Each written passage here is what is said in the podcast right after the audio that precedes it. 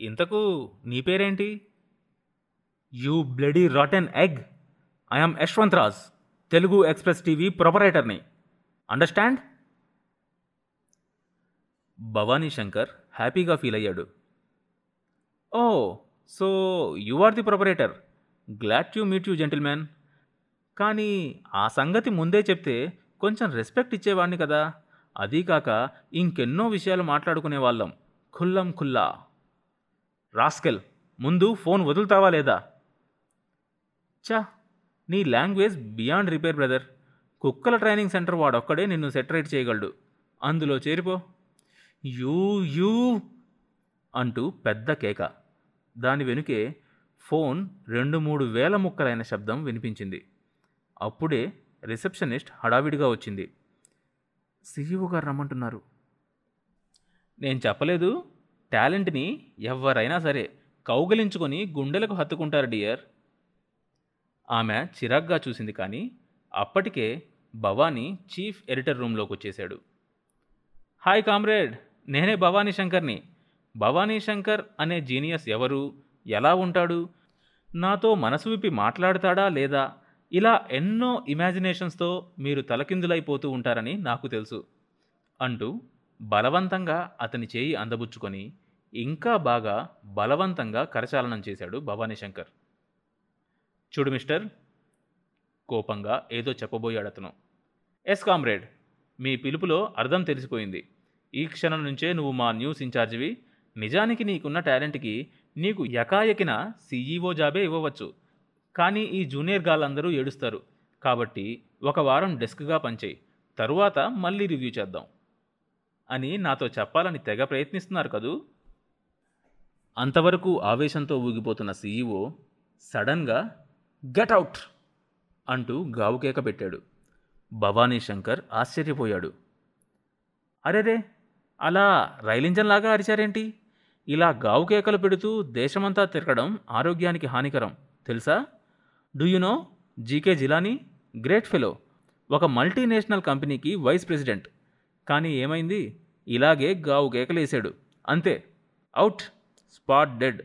నేనే డెడ్ బాడీని ఇంటికి చేర్చాను. అతను ఆవేశంతో వణికిపోతున్నాడు. నీకు ఏ పరిస్థితుల్లోనూ జాబ్ ఇవ్వటం లేదు. అండర్స్టాండ్?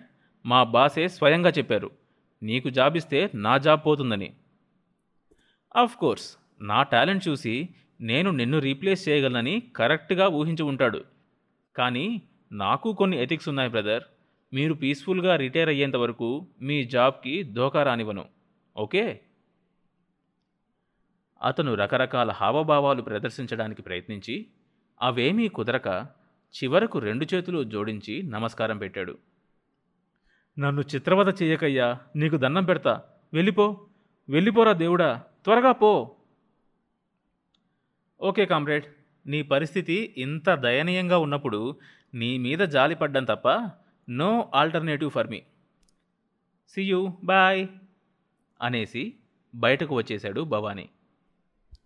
మధ్యాహ్నం ఒంటి గంట వరకు టీవీ ఆఫీసుల చుట్టూ తిరిగాడు. ఎక్కడా ఒక్క వేకెన్సీ కూడా లేదు. ఉదయం రోడ్డు పక్కన బండిలో తిన్న రెండిడ్లీలు కొంచెం ఓవర్గా అరిగిపోవడం చేత ఆకలి సర్రుమంటూ ఒళ్ళంతా పాకుతోంది.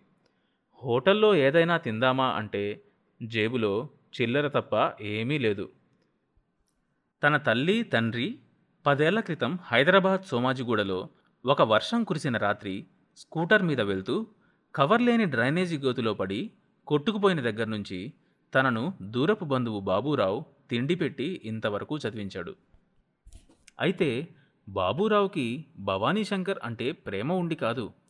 అప్పట్లో ఉన్న ముఖ్యమంత్రి అసెంబ్లీలో స్టేట్మెంట్ ఇచ్చాడు.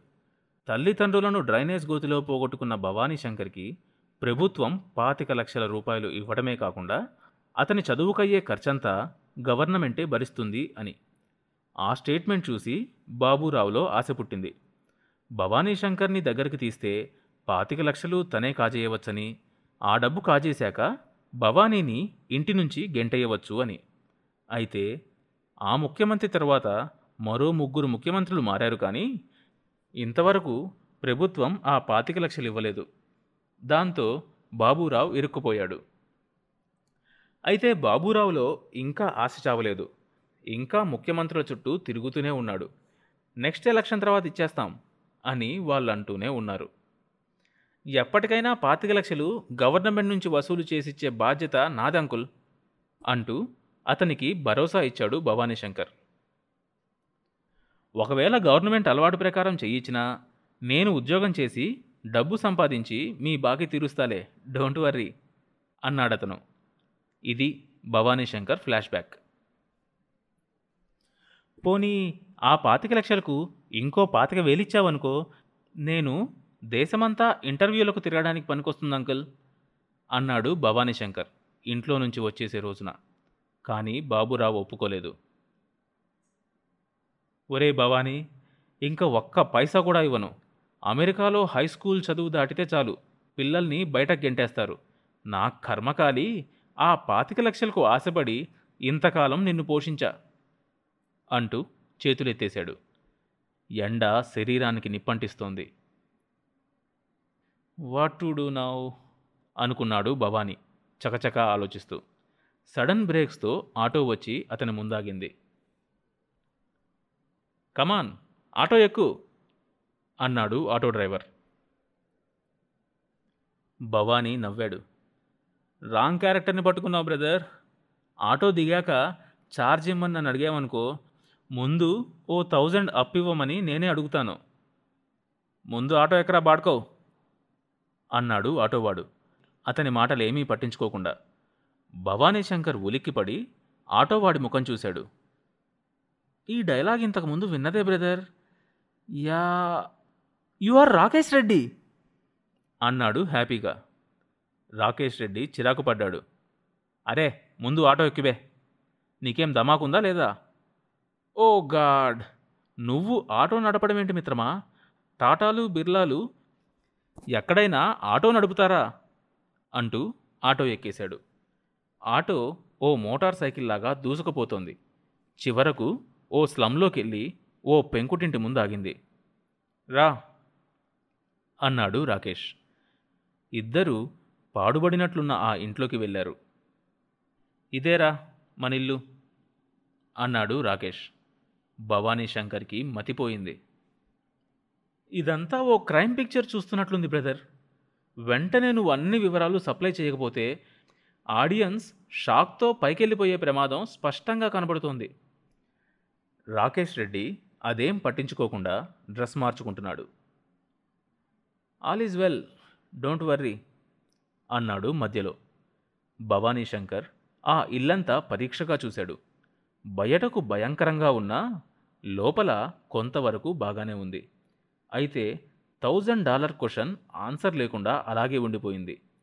కోట్ల ఆస్తికి వారసుడైన రాకేష్ రెడ్డి ఆటో డ్రైవర్గా ఎందుకు అవతారం ఎత్తాడు? ఎత్తిన మహల్స్లో ఉండాల్సినోడు ఇలా స్లమ్స్లో ఎందుకుంటున్నాడు? క్షణాల్లో రాకేష్ రెడ్డి గెటప్ మారిపోయింది. Jean costly t shirt watch shoes prince లాగా తయారయ్యాడు. Come on let's go. తలుపు తాళం వేశాడు. ఈ డ్రెస్లో ఆటో తోల్తావా బ్రదర్? అన్నాడు భవానీ అనుమానంగా. జవాబివ్వకుండా ఆటో ఎక్కకుండా మెయిన్ రోడ్ వైపు నడిచాడతడు. Just follow me. నీకు ఆన్సర్ ఇచ్చేంత టైం లేదు బే. ఐదు నిమిషాల్లో ఇద్దరూ మెయిన్ రోడ్ మీదకి వచ్చారు అప్పటికే అక్కడ రోడ్డు పక్కన ఆగి ఉన్న రేడియో ట్యాక్సీ డ్రైవర్ సెల్యూట్ కొట్టి డోర్ తెరిచాడు. ఇద్దరూ బ్యాక్ సీట్లో కూర్చోగానే ట్యాక్సీ స్టార్ట్ అయింది. భవానీ శంకర్కి ఒక షాక్లో నుంచి ఇంకో షాక్లోకి వెళ్ళిపోతున్న ఫీలింగ్ కలిగింది. ఇప్పుడు నీ డౌట్స్ క్లారిఫై చేయాలి కదూ? కాసేపు అయ్యాక అడిగాడతను. ఎస్ బ్రదర్ చాలా పెద్ద ఎక్స్ప్లెనేషన్ ఇవ్వాలి నువ్వు. రోజులన్నీ ఒకటిలాగా ఉండవురా. తేడాలు వస్తాయి నీకున్న డబ్బుంటే ఇంత కూడా తేడా రాదు. ఒకవేళ కొంచెం తేడా వచ్చినా డబ్బుతో వాటికొచ్చిన వంకర్లు సరిచేయించి ఒకటిగా ఉండేట్లు చేయవచ్చు. అవునా? నేను అలాగే అనుకున్నా బ్రదర్. కానీ మనీ అన్నింటినీ కొనలేదు అనే విషయం కొంచెం లేటుగా తెలిసింది. ట్యాక్సీ ఒక ఖరీదైన హోటల్ ఆవరణలో ఆగింది. కమాన్ అంటూ లోపలికి నడిచాడు. మనిద్దరం ఇక్కడికి లంచ్కి వచ్చామా? హ్యాపీగా అడిగాడు భవానీ శంకర్. మనిద్దరమే కాదు నా గర్ల్ ఫ్రెండ్ని కూడా లంచ్కి ఇన్వైట్ చేశా. అన్నట్లు నువ్వు నా గర్ల్ఫ్రెండ్ని చూడలేదు కదూ?